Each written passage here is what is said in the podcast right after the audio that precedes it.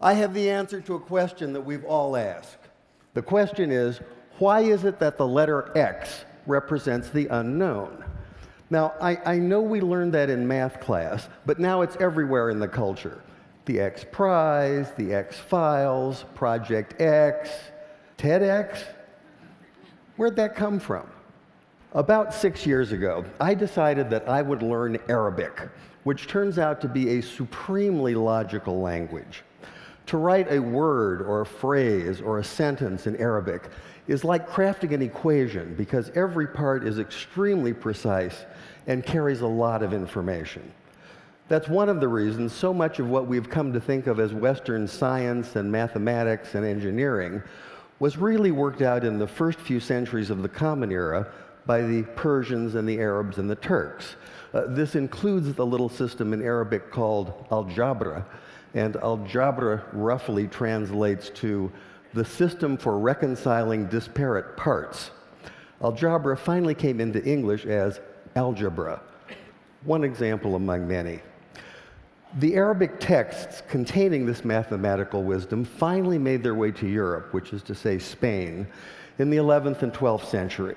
And when they arrived, there was tremendous interest in translating this wisdom into a European language. But there were problems. One problem is there, there are some sounds in Arabic that just don't make it through a European voice box without lots of practice. Trust me on that one. Also, those very sounds tend not to be represented by the characters that are available in European languages. Here's one of the culprits. This is the letter sheen, and it makes the sound we think of as sh. Sh.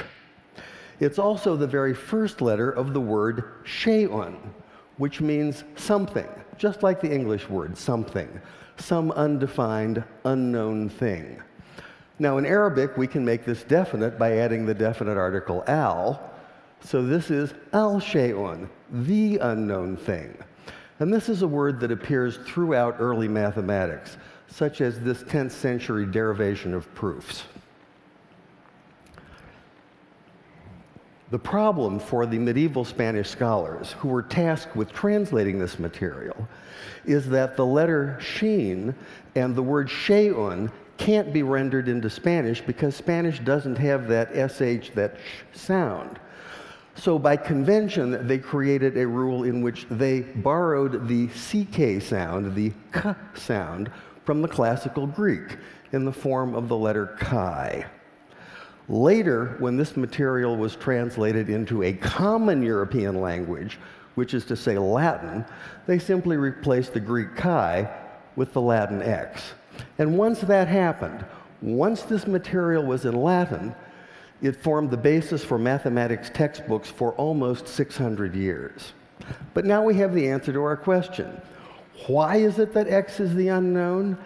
X is the unknown because you can't say sh in Spanish.